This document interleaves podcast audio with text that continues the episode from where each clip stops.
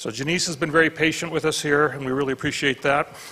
She's a transplant, plant, transplanted Bay Area, California native who loves history, design, art, good food, and traveling. She has a master's degree in American religious history and theology from Brigham Young University and Vanderbilt's Divinity School, respectively. She finished her doctoral work at the University of, how do you pronounce that? Leicester. Leicester in England. Um, Janiece has published a work on gender and American religious his- history, specializing in Mormon history and the prosecution of the Mountain Meadows Massacre. She is co author of The Witness of Women Firsthand Experiences and Testimony of the Restoration, and there's more here you can read on her bio. And we're very happy to have Janiece Johnson here today. Thank you much.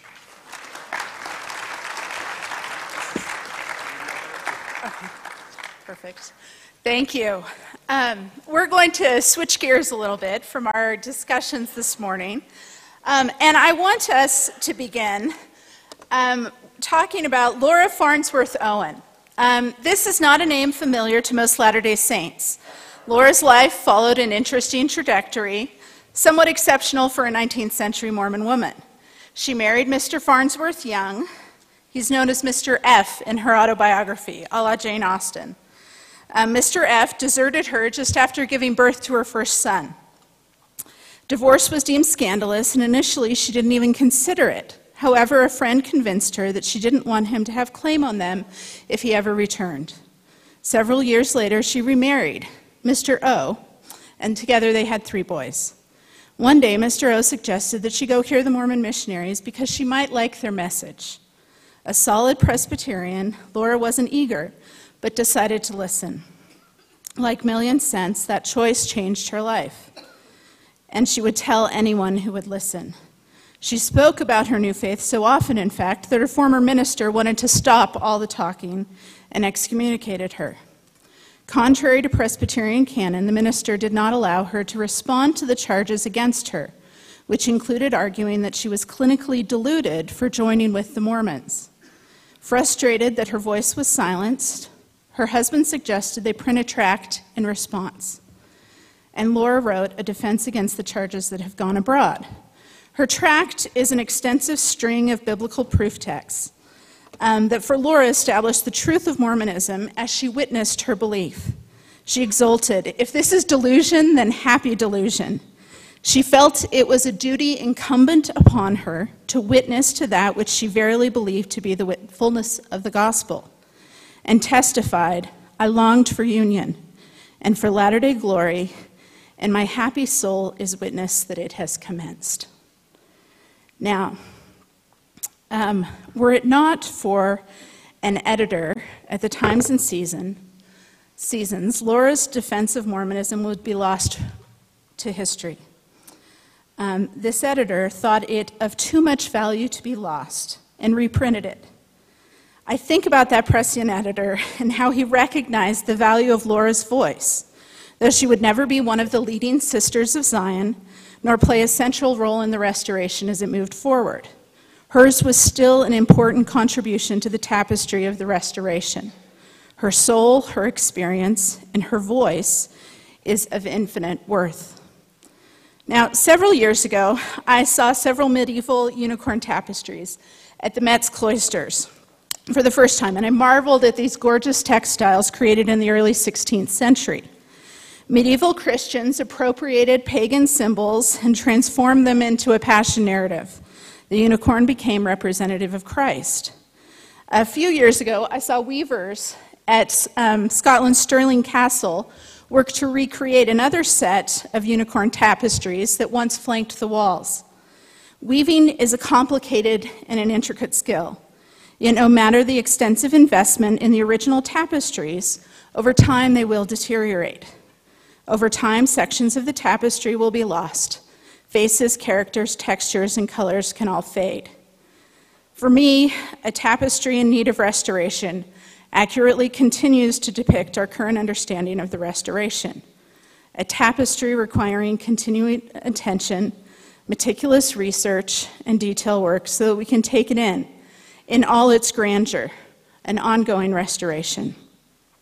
Some of the parts of the tapestry retain their central place, though perhaps some of their detail and their shadows have dulled over time. Much work has been done in the recent past to restore parts of the tapestry, but there are still many parts almost lost to time. Many colors and textures and details, once essential, now faded. We see the tapestry so often that sometimes we don't even notice. One of the significant frayed sections of the tapestry depicts women, but it's not the only part of the tapestry in need of continued work. Today I will focus on what we miss when women's voices and experiences, like Laura's, become threadbare. At the Mormon History Association conference this June, Elder Steven E. Snow, church historian and recorder, remarked For too long, Mormon women's voices have not been fully recognized, and we as a church suffer because of this. Um, oh, I seem to be missing a slide there. But for too long, I just want to repeat that one more time, especially since we don't have the slide. It will probably show up at some other point. Um, for too long, Mormon women's voices have not been fully recognized, and we as a church suffer because of this. As a religion professor with my students, in interactions with friends, and on social media, I daily feel reminders that our suffering is current Elder Snow's choice of the present tense was purposeful, a powerful reminder that we need to do better. This has gone on for too long. However, this element of the tapestry has not always been missing, and in fits and starts began to be included years ago. Now, beginning in the 1870s, there were several efforts to collect and publish Mormon women's experiences. The Relief Society encouraged women to contribute to Edward Tullidge's Women of Mormondom, first published in 1877. Though to access those women's voices, you have to wade through Tullidge's dense and flowery prose. It's quite painful, in my opinion. Um, the women's voices still provide a significant contribution, which stand apart.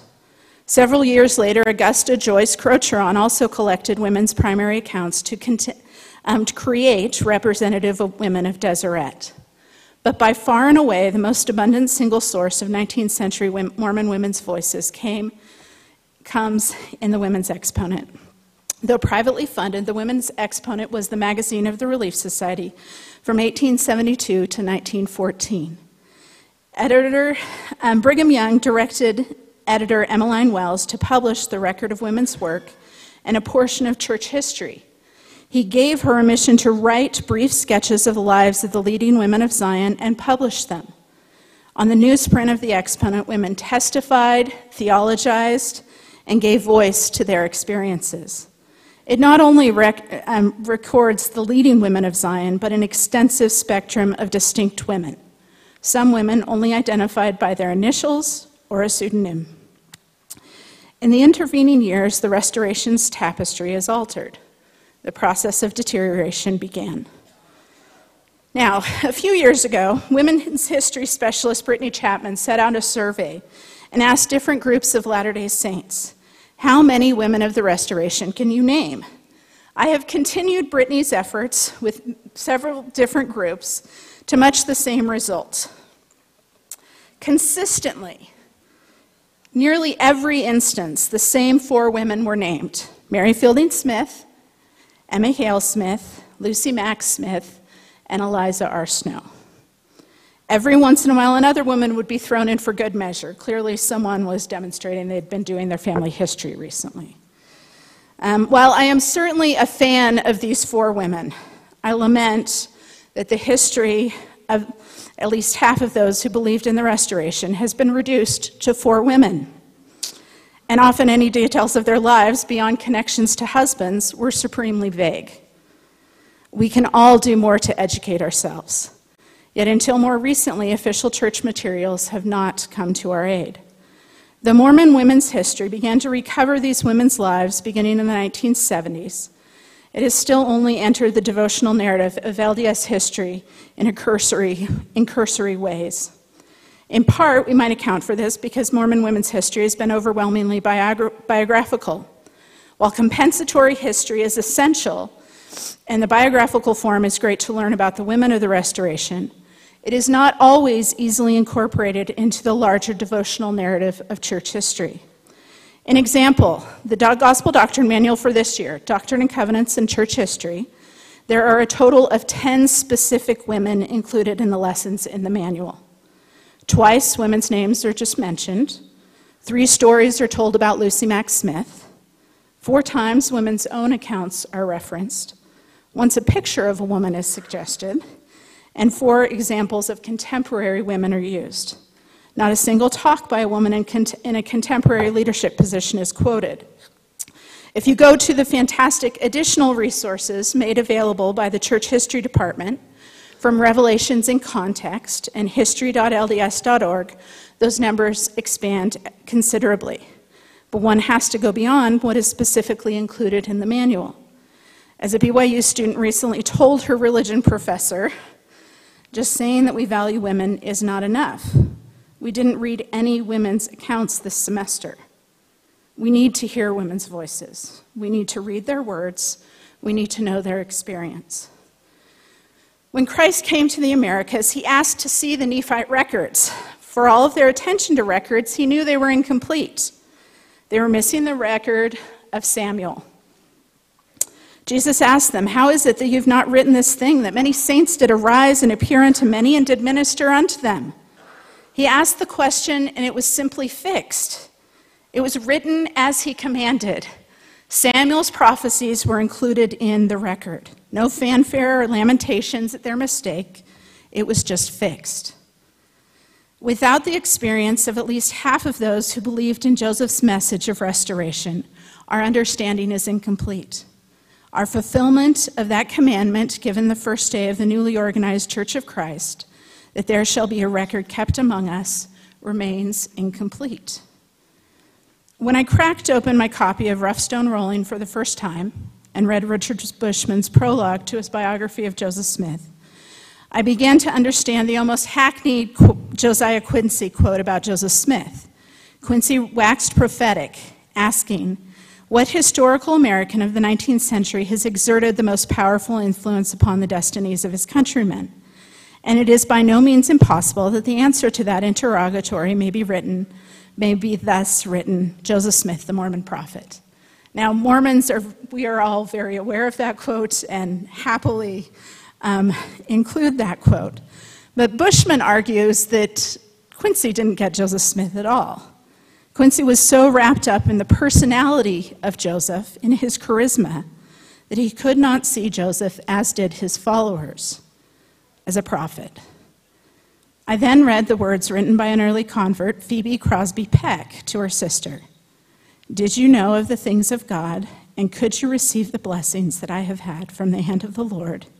You would not think it a hardship to come here. For the Lord is revealing the mysteries of the heavenly kingdom unto his children. It was a poignant moment for me because I knew someone had not only read something that I published, but they thought it significant enough to include it. Phoebe Crosby Peck was a widow with five young children living in Colesville when she heard of Joseph Smith from her sister in law, Polly Peck Knight. She wrote that letter to her sister, who had stayed behind in New York instead of gathering with the saints. I now recognize the calculated choice that was the inclusion of Phoebe's words. Bushman doesn't even call her by name, it is only by the pronoun. Um, it is only the pronoun that tips us off to the gender of the source. Bushman could have more easily found a quote from male LDS church leadership that would have reflected essentially the same sentiment. But not only male LDS church leaders believed Joseph a prophet. Approximately half the people in this history of the Church of Jesus Christ of Latter day Saints have been women. This seemingly tiny thing becomes weighty in context. Including Phoebe reminds the reader of experiences of this other half juxtaposes nicely with the great Josiah Quincy, and in the process produces a more balanced representation of the past. It brings out another color and corner of the tapestry of the restoration. It takes time and effort to conceive of a more complete and whole narrative of LDS history. Academics have begun the process of a more comprehensive understanding, but we are still waiting for that more inclusive narrative to be accessible to LDS church membership as a whole. This may seem a very simple thing, and really it is. but we still have miles of thread to sew.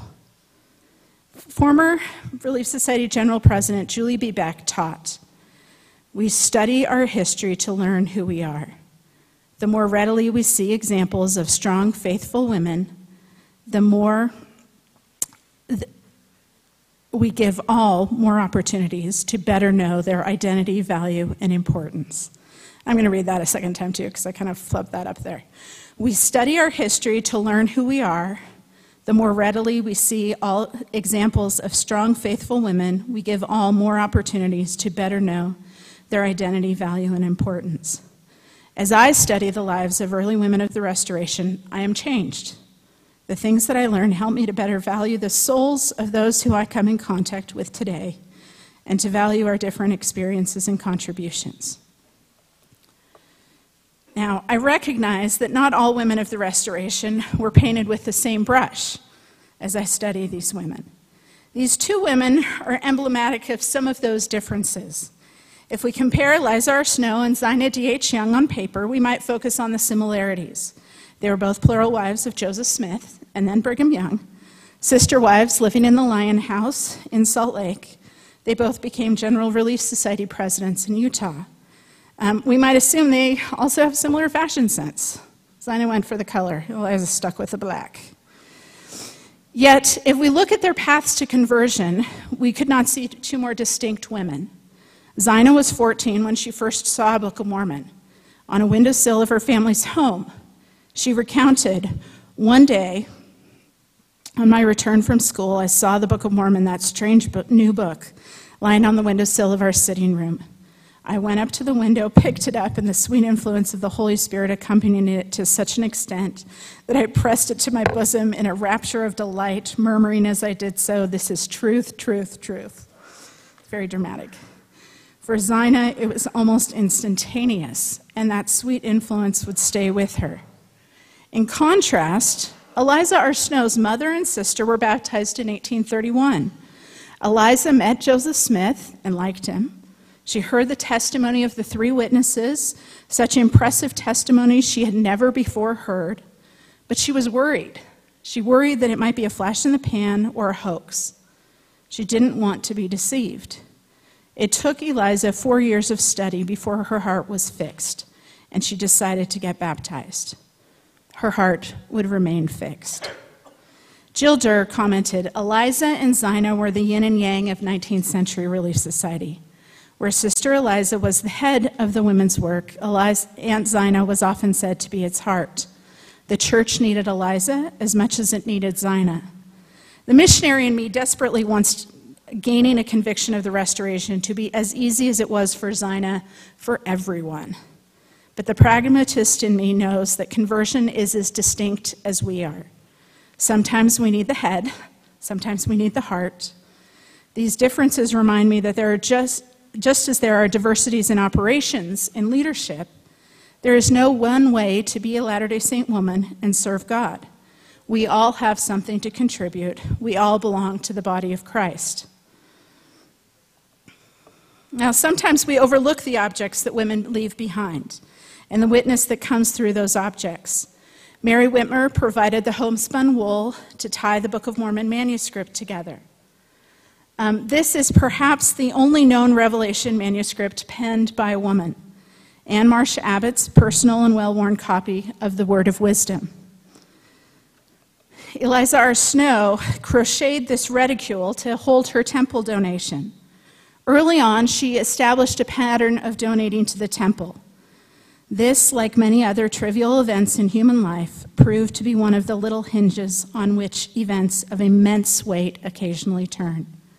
Later, when she received her inheritance, she donated it to the temple. The pattern had already been established.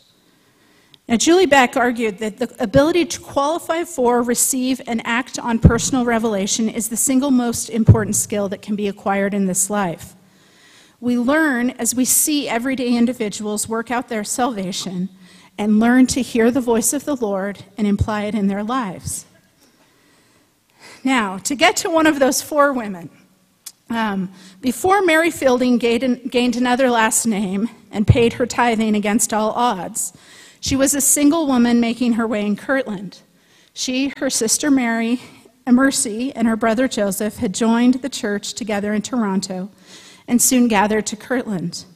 But her sister married, and Mercy and her new husband were called back to Canada on a mission. Her brother Joseph was called to England, leaving Mary alone in Kirtland. She wrote a letter to Mercy in the fall of 1837 amidst uncertainty in her personal life and chaos in Kirtland. Mary had taught school for a month, but it was not ideal and quickly coming to an end. She explained, The time expires tomorrow, and I expect again to be at liberty or without employment. But I feel my mind pretty much at rest on that subject. I have called upon the Lord for direction and trust He will open the way. She spent the rest of the letter describing the turmoil in Kirtland as apostasy and economic uncertainty spread. Mary thought it was comparable to the biblical narrative in number 16. Um, she is very literally living out this biblical narrative. Um, number 16 is when Korah and his company rose up against Moses and Aaron. However, she could not tell whether the Lord would come out in a similar way or not. Um, for those of us who don't remember that bit right off the top of our heads, the ground split open and swallowed up all the apostates. Um, Mary is just waiting for that to happen. In the process of writing the letter, Mary was able to find a position as a governess. It was certainly not lucrative, but she was hopeful. Ironically, in the postscript of the letter, Mary mentioned to a friend, I uh, mentioned a friend who had just married a widower with five children. Um, oddly enough, Hyrum Smith had also just become a widower as he lost his wife Jerusha. And two months later, on the day before Christmas, Mary Fielding would marry Hyrum and instantly become a, a mother of five children herself. In 1880, Desideria Quintanara de Yanez was 60. She lived in a small Hidalgo village about 75 miles north of Mexico City. One night, she dreamed of a pamphlet being printed in Mexico City, La Voz de Amonestacion, a voice of warning. She sent her son, Jose Maria, on what must have seemed like a wild goose chase to find the men printing the pamphlet. I just, I can't, I can't even imagine that, going to Mexico City and sure you can find some white guys printing a pamphlet. Um, after hunting for a long time, he found a Mormon elder correcting printer's proofs for the pamphlet, and that Mormon elder was expecting him to arrive. Desideria would have to continue to wait for a voice of warning. It wasn't yet finished but the other pamphlets sent with Jose were enough for the moment. She too knew he had been successful by way of revelation, and she anticipated her son's return. She would become the first woman baptized a member in the mission. Though Desideria would never leave her pueblo, never reach Mexico City, let alone Salt Lake City. Her faith in the clarity of the instruction she received from the Lord encourages me. If we return to the tapestry for another moment, not all sections of the tapestry are bright and cheery. Contrasts offer depth. Some women's experiences remind us of the oppositional nature of mortality and some of the joyful and some of the dark corners of the tapestry. Jane Manning James and her family chose to trek the 800 miles to Nauvoo on foot after a rude ship's captain would not let them board because they were African American. Though Jane found joy in her faith in God, her road was never easy. She and her family rejoiced to arrive in the city of the saints, yet they were met with hardship, trial, and rebuff. Thankfully, Emma and Joseph welcomed them into their home. Jane emigrated to Utah with the Saints, and from someone else's journal, we see a glimpse of Jane's life in 1850. Jane shows up in a line. On April 13th, 1850, Eliza Partridge Lyman's husband had just left on a mission to California. She writes in her journal that he left them without any bread, it not being in his power to get any. Certainly, Eliza was in dire straits almost two weeks later when her sister Jane showed up at her door with two pounds of flour, it being about half of all she had. If Jane only had four pounds of flour, she was certainly not particularly stable herself, but she consecrated what she had and helped her sister. Jane remained faithful as she was excluded from essential salvific ordinances in the temple. Yet she was not satisfied with the negative responses to her petitions for those ordinances. After Elijah Abel's death, she would continue to petition for temple ordinances on his behalf also. After attending a dinner, which included President John Taylor in 1884, she wrote him. In the letter, we see Jane's persuasive theological arguments reclaiming the promises of Abraham of the Abrahamic covenant for her and her family. She argued, as this is the fullness of all dispensations, is there no blessing for me? Jane's sense of self worth, her artful theology, and persistence stand as a witness to us today. In, the interview, in an interview given the year of her death, she continued that witness The Lord protects me and takes good care of me. My faith in the gospel of Jesus Christ of Latter day Saints is as strong today, nay, it is, if possible, stronger than it was the first day I was baptized. I try in my feeble way to set a good example to all. Really seeing the experience of others can yield empathy if we let it. Letting go of assumptions and judgments opens the way for love and compassion. Now, this semester, I had the opportunity to teach a Women of the Restoration class, um, religion class at BYU Idaho. It was the first time, um, not, hopefully not the last time this class uh, was offered. We walked through early church history from women's perspective. We talked history and experience and theology through women's sources. This photograph includes a few of my students as we made a pilgrimage to, Jane, to Jane's grave in the Salt Lake City Cemetery. Though I love all my classes, well, usually love all my classes, um, this class was the highlight of my week. Though we found many similarities among us, there was also an abundance of differences returned missionaries, moms returning to school, those struggling to attend church, those who had never considered not going to church, converts, lifelong members, students from different geographical locations, different cultural heritage, is lovers of Rexburg, mild tolerators of Rexburg, and even a couple of men. I love teaching religion classes for the mix of the academic and the spiritual. Though we read and talked about academic arguments, this was always focused on the spiritual to a depth that I had not experienced in a class before. I sensed that for many of them, this was a key moment. Several of the women in my class told me how they were led to the class, how they saw it as an answer to their prayer, did, this did not mean consistent holding hands and singing kumbaya. People came to the class with different perceptions, desires, and needs. For several, learning how to deal with hard things was key. One student detailed Despite all the sunshiny rhetoric that is often used within the church when discussing times of great misery, I have learned that the Lord does not require people to be happy or thankful for the difficulties that they are enduring at the time. As Mormons are so fond of saying, it takes the bad to know the good.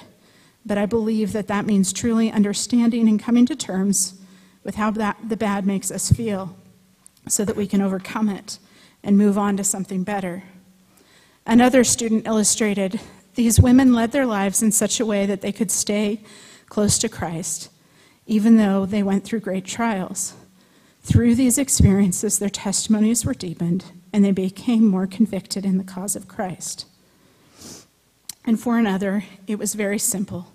She commented, I think that the most important thing I learned is that women matter. I know that may sound cheesy, but in the world we live in, we can lose ourselves. I often wonder my worth. These women were a key component to the church's restoration. I take comfort and guidance in their life stories. Now, on reflection, I believe I saw the fulfillment of Julie Beck's prophecy that as we study the past, we learn who we are, and that we is both individual and collective. One student wrote, I think this class was the first time I felt that as a woman, my value in the church wasn't just implied in the word men. I actually felt it and saw it in the examples of the women we studied. For others, reading about the lives of early Mormon women and listening to their fellow students was an exercise in empathy, stretching themselves to value and work to understand others. Not only women need to hear women's stories, we all need to hear women's stories. The worth of souls is great in the sight of God. If we count ourselves disciples, we value all the voices, all the threads making up the tapestry of the restoration. Women's voices are essential, but that should not be our only concern. At the risk of mixing metaphors, I will appropriate Elder Jeffrey R. Holland's recent words here. We need those who speak different languages, celebrate diverse cultures, and live in a host of locations. We need the single, the married, those with large families, and the childless. We need those with differing sexual attractions, those who once had questions regarding their faith, and those who still do. All of the action does not take place in the center. We need all the colors and shadows and all the textures of the restoration. We need those in the center and those on the corner hem. If we are to recognize the miraculous amidst the mundane, we need to look everywhere. The way that we tell our stories has the capacity to limit us, but it also has the capacity to expand our view and enlarge our souls. We can really we can learn who we really are. Thank you.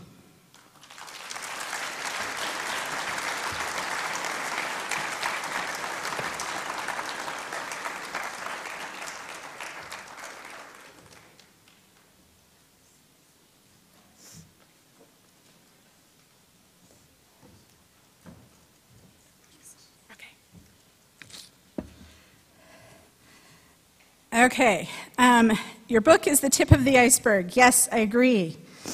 Um, you've had opportunities to read many stories and biographies, biographies. What stories would you like most to see published, heard that have not been told? Um, all of them? Is that acceptable? I know that's kind of a cop out. Sorry. Um, are you working on another book in this area of expertise? Um, uh, Jenny, Jen, Jennifer Reeder and I, who is sitting over here, um, at the end of last year, published The Witness of Women um, with Deseret Book. We also just finished a manuscript, a study guide for the first 50 years of Relief Society. Um, we realize that that book is a momentous achievement, but it is also pretty dense and kind of difficult for um, ordinary people to be able to access what the treasures that are in that book. And so we've worked on a study guide to help make that, that resource more accessible. Um, when will someone tell Emma's story with the attention it deserved? I don't have a good answer for that, but I really hope that I know I know there are some people who are, are working on Emma, on her story, um, and I hope that that they're able to do the justice that she deserves. Um,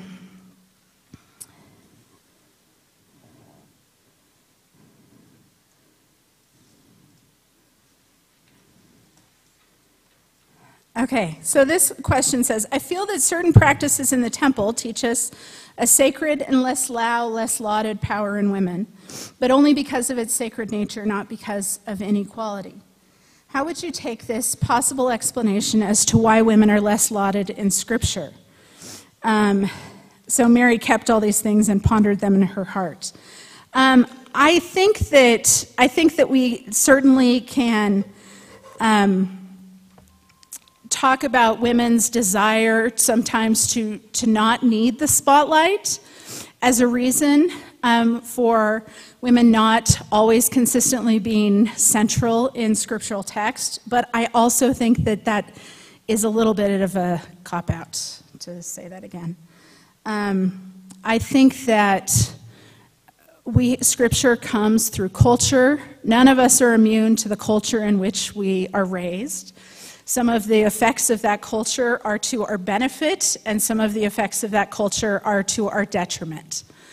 Um, I think that in particularly just as I've been studying Joseph's teaching to the Relief Society in Nauvoo, um, understanding the, the position of women, it, the temple is essential to understand that position of women. Um, I think that even though culture often dictated that men who wrote scripture were not particularly attuned to including women's um, narratives, I think that should highlight for us those times when they do include women's narratives. Um, Nephi doesn't even tell us his wife's name in his narrative. Yet he does tell us in very explicit detail in, in um, 1 Nephi 5 when Sariah receives her witness that, uh, that Lehi was called of God to bring them into the wilderness. Um, and that conviction that his mother that his mother felt sticks with him 30 years later when he is writing that narrative of the Book of Mormon. Um, and I think that it is important for us to, to take hold of those examples that we see and to, to recognize the, the value that is, is there with those examples. Thank you.